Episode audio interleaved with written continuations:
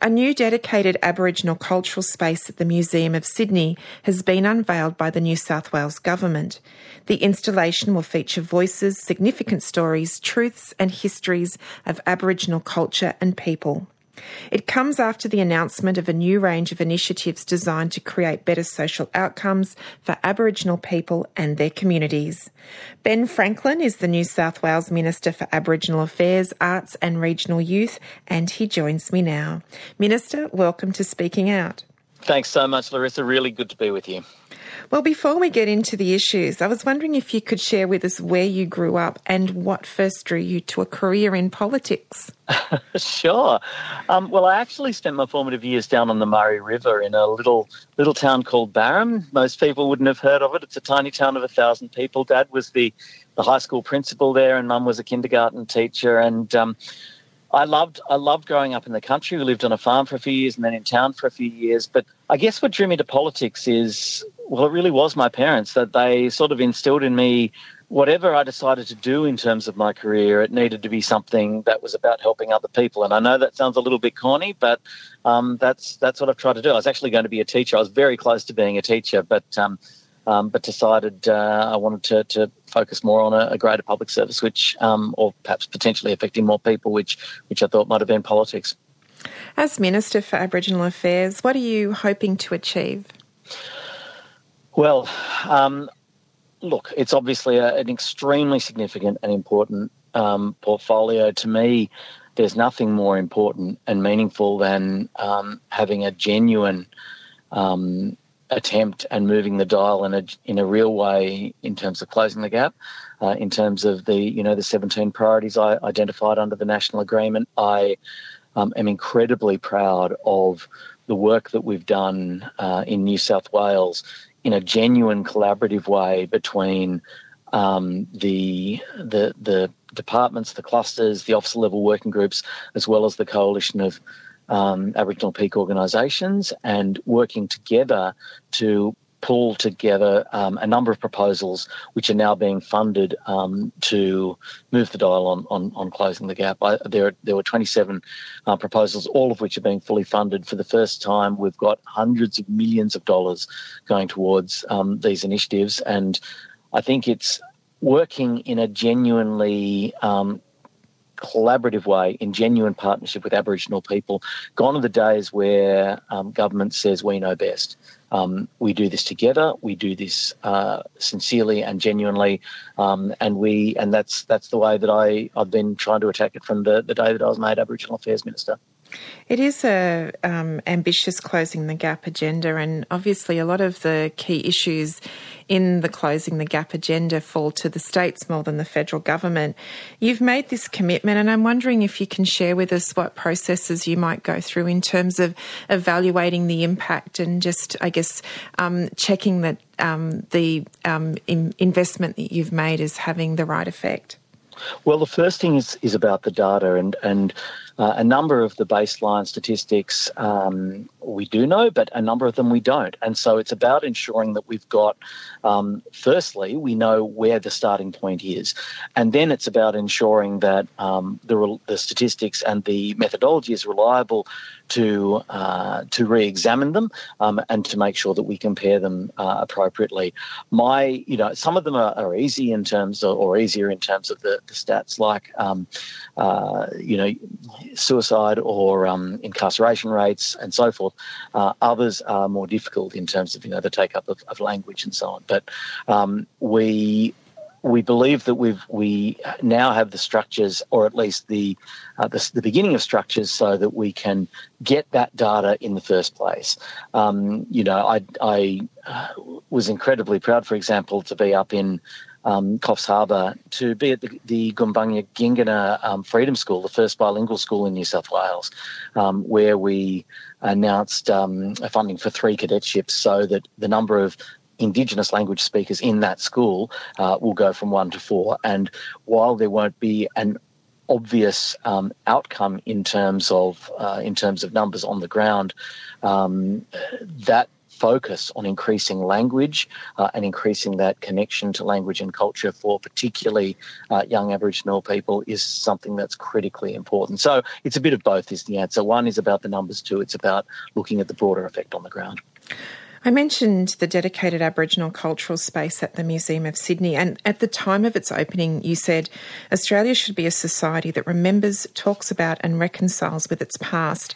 I was wondering if you could share with us why this is so important for the country and why it's so important for you. I um, I think we've not been particularly good as a country in looking, facing up to our past in an honest way, and I think that there is an ex not only is there an expectation within the community and the government, but it's also the right thing to do to do that. And I do believe that uh, the focus has now shifted on understanding the importance of that.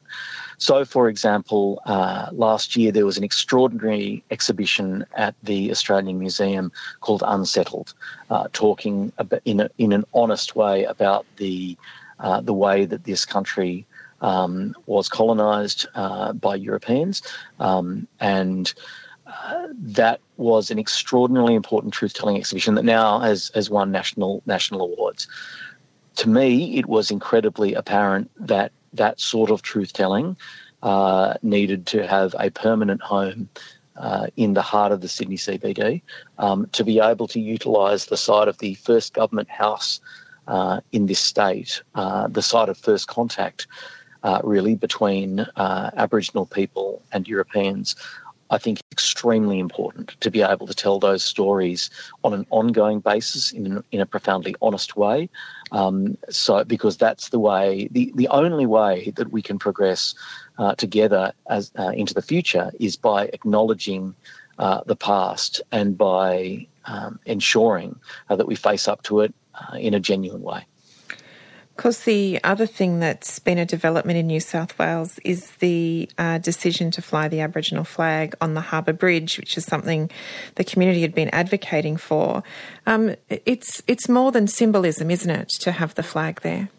It's much more than symbolism. Um, what I say is to be seen, you have to be seen, and to have uh, the flag, the Aboriginal flag, flying atop the bridge every single day of the year shows that they, uh, that Aboriginal people are at the heart of this nation, uh, of this state, of uh, and of frankly uh, this government. Um, this was a commitment of the of the Premier Dom Perrottet, um, and he has been relentless in pushing this agenda. And I'm I'm I've been hoping that this would happen for, for many many years. You know, like like you, I suspect Larissa, um, and like so many others, like hundreds of thousands, I marched over the bridge in 2000 um, for that incredibly important reconciliation walk, and um, the fact that it's taken almost a quarter of a century after that to fly the flag permanently, I think is does not um, reflect well on our history. But I'm so incredibly proud that we've done it now to have the um, flag of the First Nations of this country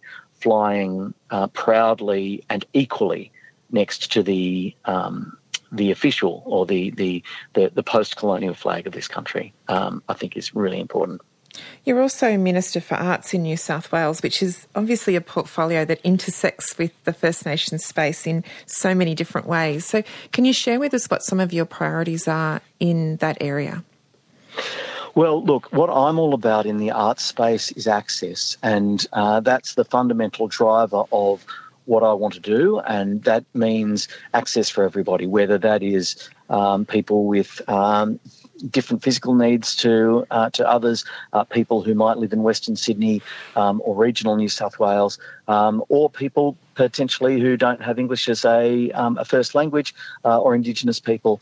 Um, it's about ensuring that no matter where people live, no matter what their personal circumstances, they have access to the um, to really extraordinary and important arts and cultural experiences. And what I'm trying to do is to fund um, a range of um, uh, different organisations and experiences to assist with that. So one of the things I did, for example, uh, a couple of weeks ago, was announce significant funding for for Tranby out in um, in Glebe, and that that uh, centre, that centre for um, uh, Indigenous education and and and writing, is just so incredibly important. Um, and it's about allowing those stories to be heard. And I guess that's the second point.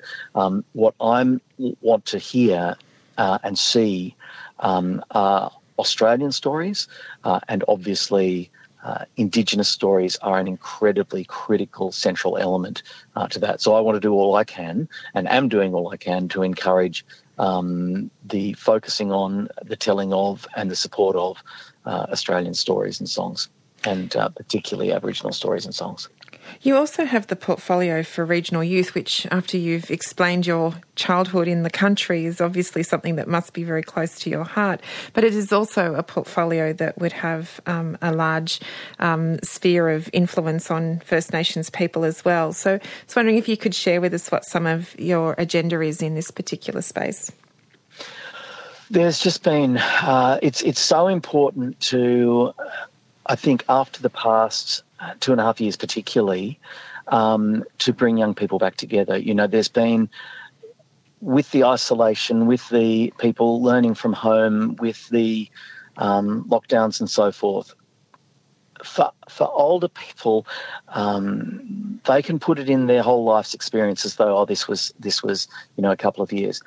But for, for younger people, for five, six, seven year olds, um, this is an, a monumentally extraordinary amount of, of their life. Um, and particularly for people who um, are developing their social skills by connecting with their peers at that age. Uh, and that obviously um, goes for um, Aboriginal and non Aboriginal children alike. And so the sorts of projects I've been trying to um, get off the ground and support are uh, projects in, in, for example, the school holidays um, to bring young people together and um, to uh, allow them to focus on events like um, there's a songwriters program where we bring um, people who are professional musicians out into into regional areas so that they can connect and if they're interested in um, in writing songs or a musical career. Also, you know, there are sporting events, there are festivals, there are um, art and drawing events, there are and, and a number of these obviously are focused on on First Nations culture as well. It's about um, bringing people back together and bringing young people back together and acknowledging the trauma that they've gone through, uh, not just through the pandemic, but bushfires and floods. I'm from the Northern Rivers. It's, in fact, I've just come from a Creative Arts Forum where they're looking at, at, at what needs to be done for um, uh, rebuilding the Northern Rivers in, the, in a creative space. And obviously, a range of other events have, have really impacted on young people. So, from my perspective, um, we need to do what we can to bring them back together, and we need to have a range of initiatives um, supporting young people in that space.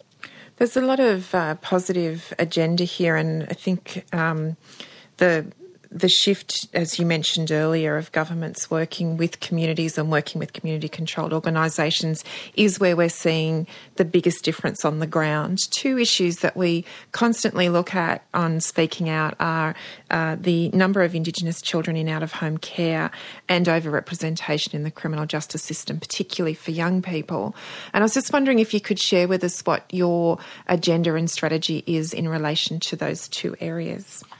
Look, I'm I'm obviously um, deeply concerned about that as Aboriginal Affairs Minister in this state too, about those two issues. But um, in the same way, I, I, believe that the government, for the first time, is looking at new and innovative ways um, to assist in this space. So, for example, We've just extended the Koori courts, which are, um, in, are incredibly important uh, to uh, have a presence in Dubbo, um, which will serve that whole Western New South Wales region, where obviously um, there is the influence of um, Aboriginal elders and uh, and traditional um, systems overlaying um, the the Western judicial system, and frankly, um, um, taking prevalence um, often, which is incredible. It's a, it's same with the with circle sentencing has been a, a very important uh, initiative as well, which we've just announced is is being extended from 12 to 20 courts. Um, this is the sort of thing we need to do um, to work in new ways, in different ways, to move away from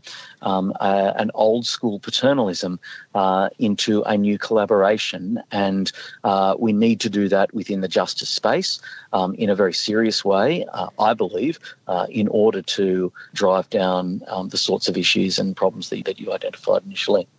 Minister Franklin, thank you so much for spending some time with us on Speaking Out, and we wish you all the best with your work and your very ambitious agenda. Thank you so much, Larissa. It's a pleasure. And can I say thank you for all the work that you're doing in this space? Uh, you're an extraordinary leader in your own right. That's New South Wales Minister for Aboriginal Affairs, Arts and Regional Youth, Ben Franklin.